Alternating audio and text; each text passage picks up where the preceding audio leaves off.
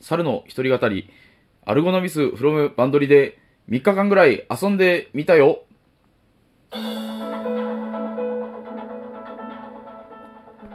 どうもこんばんは、猿です。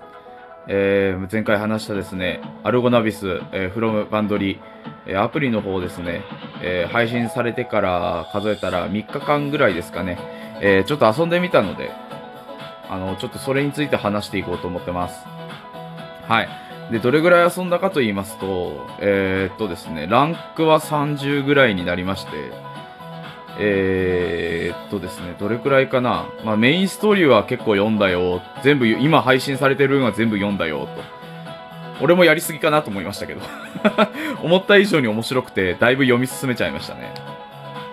ほんで、まあ曲もとりあえずオリジナル曲というか、カバー以外の曲は全部遊んだかな。うん、ガチャもいっぱい弾きました。えー気持ちばかりの課金もさせていただきました。これもからも頑張ってください。はい。運営さん期待してます。それでですね、まあ遊んでみたんですけど、いや、今言ったように、思った以上にめちゃめちゃ面白くて、うん。ずっとやってましたね。もちろん仕事中はできないんですけど、あの、リズムゲーの部分、リズムゲームの部分はね。だけど、あの、リズムゲーム以外で、その、キャラに何かを仕事をさせて、その、えー時間がまあ大体、まあ短くて3分、2分とか、長いやつで2時間とかっていう仕事とか、あとはその練習をさせたりして、えー帰ってきてアイテムを取ってきてもらう。えーそれによって、えーこの自分のランクも上がるみたいなこともできるので、あの、リズムゲーム以外でもこの、何かこうゲームをいじれない時間でも、事前にそれをやっておけば、キャラクターたちも育ってくれるっていうシステムもあったので、それでだいぶランクが上がってくれましたね。はい。で、まあ昨日ですね、えー仕事から帰ってきて、まあちょっとリズムゲームで遊んでたんですけど、いや、思ったよりその曲の完成度がめちゃめちゃ高くて、うん。それこそバンドによってその特色はあるんですけども、すごくこの曲の完成度がそれぞれのバンドで高くて、あの、結構夢中になってました。はい。それで、えーまあ、それぞれ先ほど、えー前回も言ったんですけど、バンドが5つあって、まあ、それぞれにそのバンドにメンバーが5人所属してて、で、それぞれでオリジナル曲とか、カバー曲とかってあるんですけど、それぞれの曲、それぞれのバンドで印象に残った曲をちょっと話していこうと思いますけど、とりあえずメインのアルゴナビス。えーこれは北海道の5人のバンドで、えー北海道出身の5人のバンドですね。印象に残った曲は WA サイドっていう、まあ、このゲーム、えー、なんだっけ、アルゴナビスフロムバンドリー WA サイドっていうゲームのメインテーマになってる曲ですね。うん。あのー単純にすごくこうかっこいいロックサウンドで、まあ、それでもちょっとか、あの、なんですか、ポップさも見えてくるようなすごくいい曲で、こう、耳に残りましたね。うん。で、主人公のその、レン君っていう子がこう、カロカラオケで、えーギターのリーダーに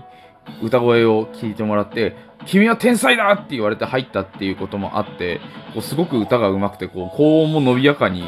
えーはん、あの、ちゃんと歌えるような声をされてたので、あ、すごいなと思って。で、えージャイロアクシア。えーこれはもう、あれですね、ごちごちのき、えー技術寄りというか、もう実力主義みたいなロックバンドで、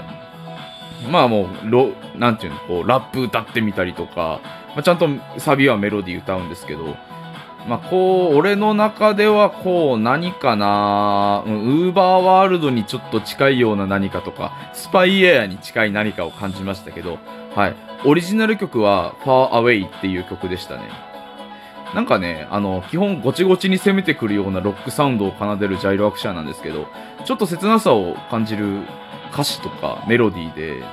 うん、結構印象に残りましたね。あ、こういう歌も歌うんだ。すごいなって思いました。はい。ほんで、えーファントム・イリスっていう、えー社会人、えーまあ、みんなアラサーだったんですけど、アラサーだったんですけど、それの、えーっと、ビジュアル系バンドですね。なんか自分を吸血鬼って言ってみたり、バンドのことを夜会とか、あの、言ってみたりとかね。あの、こう、世界観が作られてる。でね、ファントミリスは最初、え、ビジュアル系って俺、そんな得意じゃねえんだよなとか思ってたんですけど、こう、みんなさん、みんなが、メンバーのみんながみんな、こう、ちゃんと働いてる人たちで、で、なんていうの、その、欲、欲というか、この、バンドになる、バンドの演奏になるとこうキャラが変わるわけですよ。だからこう、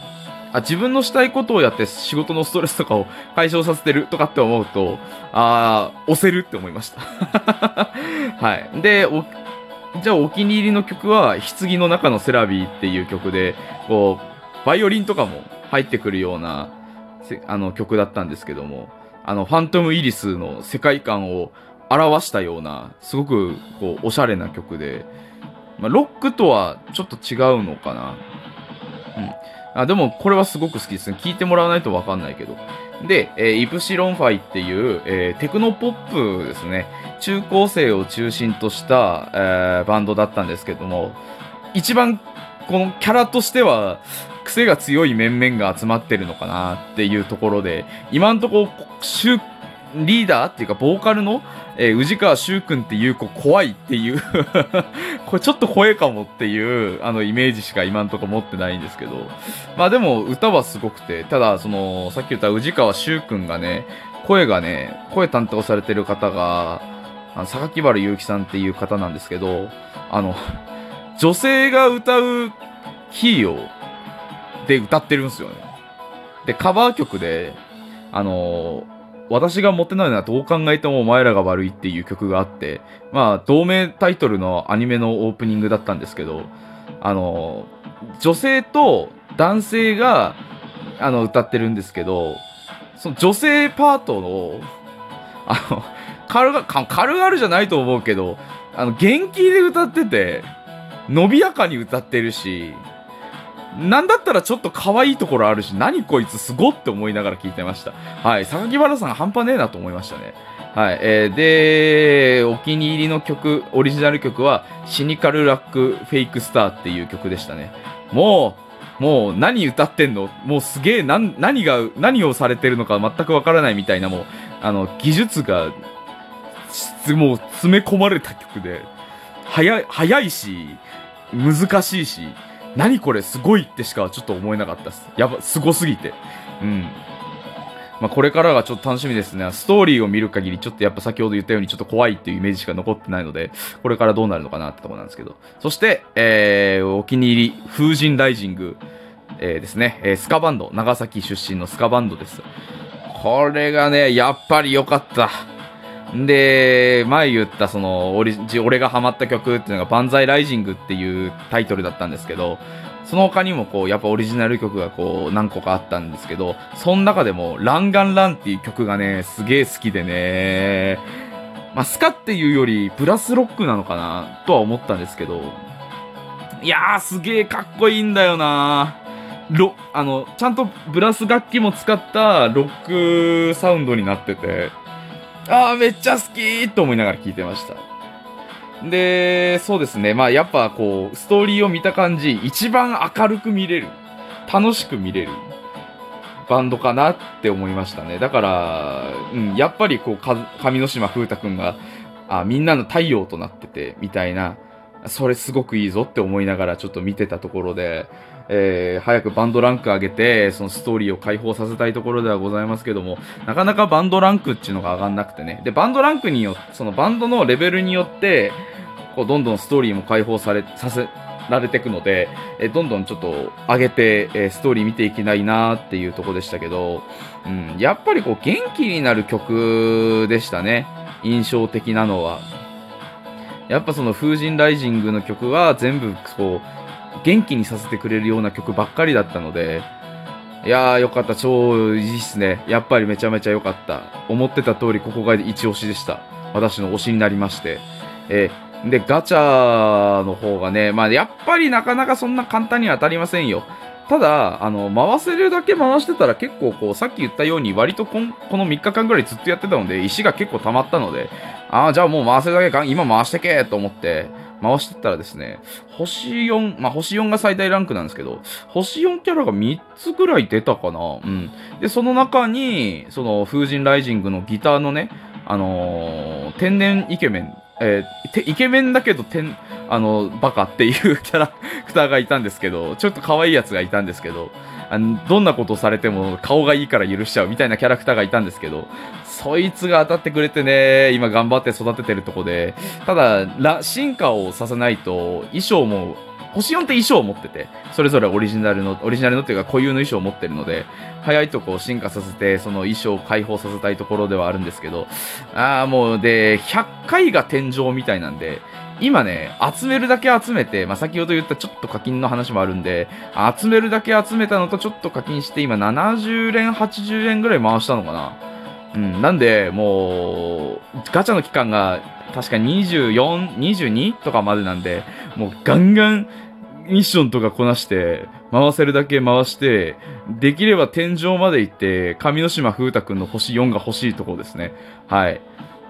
まあ、これからもイベントとかあるだろうし、なんだったらコラボもあるだろうし、まあ、楽しめるコンテンツなのか、すごくこれからも楽しみなコンテンツだなと改めて思いました。えー、で、アニメがね、どっかで見れるようならちょっと見ていこうかななんて思いながら、えー、今日も過ごしておりましたよ。はい。というわけで、アルゴナビズフロムファンドリー、えー、WA サイド、えー、3日間やってみての所感でございました。え、皆さんもね、ちょっとね、え、気になったら、容量バカ重いんでびっくりした。仕事場で落とそうとしてびっくりした。こんな重いのと思って。うん、まあびっくりはしたんですけども、えー、まあちょっと容量、携帯の容量に空きがあるようでございましたら、えー、ちょっと落としてみてはいかがでございましょうか。え、というわけで、えー、今回アルゴナビズの話をさせていただきました。えー、次の更新でまたお会いしましょう。バイバーイ。